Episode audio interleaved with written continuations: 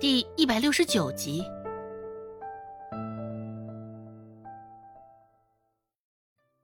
循着孟婆子的手指看去，周有巧就看到一个黑黑瘦瘦的丫头，那竟然是周成。在周有巧的记忆中，这周芷的外形远不如周成来的讨喜可爱，只是现在这粉嫩肉嘟的丫头才是周芷。周有巧脸上有些许的错愕，周芷、周成都没有说话，只是孟婆子看在眼里，心情却各不一样。看着周芷这般，孟婆子就舒心，觉得这丫头乖巧懂事，但看着周成如此，孟婆子心里又甚是不舒爽，思考着这死丫头怎的就晓得吃喝拉撒，做事不行，赚钱不行，看病也不行，没有一个强的。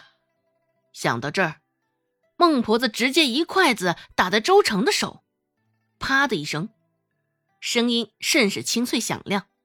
不一会儿，周成的手背就肿了起来，也没有料到会有这般无妄之灾。周成一时不察，整个人都跳了起来，手上的筷子也没有拿稳，直接掉在了地上。周成眼眶中聚集着眼泪，喃喃地开口道：“难。”孟婆子一个眼刀子过去，谩骂道：“什么都不会，也不跟着你两个姐姐好好学学，整天就知道吃，总共才那么点肉，大半都进了你的肚子，不晓得留点给你姑。”周成刚刚一直都在吃白菜帮子，这才刚夹了一小块肥膘，就被孟婆子抓包了。周成冤枉极了，只是又不敢顶嘴。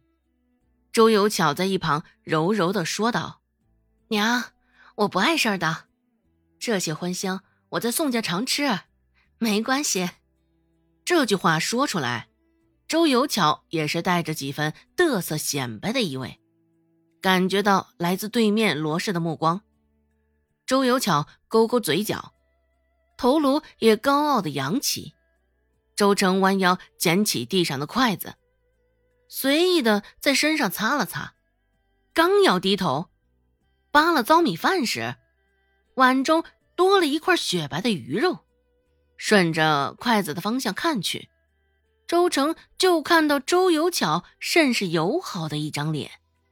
孟婆子不悦地说道：“好好的鱼肉给他做什么？糟蹋呀！光知道吃，也不知道处理。我们周家是养了一白眼狼啊，哼，还得时不时防着他会不会反咬我们一口。”罗氏开口替周成出头道：“娘，周成也不过是10岁而已，你这么说是不是不妥啊？”孟婆子凉凉地开口道：“10岁，知丫头也不过10岁，同是从你肚子里爬出来的，怎么两个人差距就这么大？”“可是娘。”孟婆子拧着眉说道：“罗梅香，你还替他解释，你可别忘了，之前是谁使着坏，想要让你肚子里的疙瘩流了。”罗氏也想到了之前的事儿，抿着嘴儿也没有再说些什么。那事情虽然过去了，只是在罗氏心里还是留下了些许的芥蒂。周成深呼吸一口，愣是有骨气的没有尝一口那鱼肉，将鱼肉扒拉在一旁。周成夹了2片菜叶子，埋着头干掉了一整碗米饭。不仅仅是因为孟婆子的话，还因为周有巧。周成可不认为周有巧会这般好心的对他，几年前周有巧说过的话，现在周芷还能时常想起，也常常因为他曾说过的话而感到恐惧不安。表面上做出一副温顺贤淑的模样，暗地里却是又不知道使着什么坏主意。瞧着周有巧，周成握着筷子的手都在用力，指骨间泛着白色。饭后，周有巧陪着孟婆子回房间休息了，剩下的活计就留给了罗氏了。看着那亮起灯光的房间，罗氏心里的酸水泛滥，挨到周有贵的身旁，罗氏说道：“有贵，你说有巧怎么会这时候回来呢？还大包小卷的带了不少的东西。”只是周有贵没有明白他的意思，也没有瞧他，只是嘟囔了一句：“美香，你别这么疑神疑鬼的，大家都是一家人，和睦些吧。”罗氏心底的酸水翻涌得更厉害了。第二天，天还蒙蒙亮，周有巧就被吵醒了，也是因为周芷的一番动作，这才将他惊醒了。许久没有睡到这种狭窄的硬板床，被子还带着许久未晒太阳的潮湿汗酸味儿。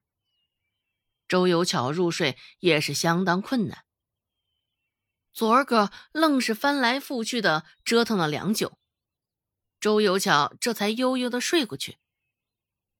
只是没成想，他这眼睛才刚合上没多久，又被吵醒了。周有巧心里藏着怒气，只是偏这个时候又不能发出来，相反脸上还得挂着笑意。周芷这个时辰来，也主要是为了给孟婆子换药，换完药周芷还得继续去镇上卖焦骨兰。本集播讲完毕，感谢您的收听，感兴趣别忘了加个关注，我在下集等你哦。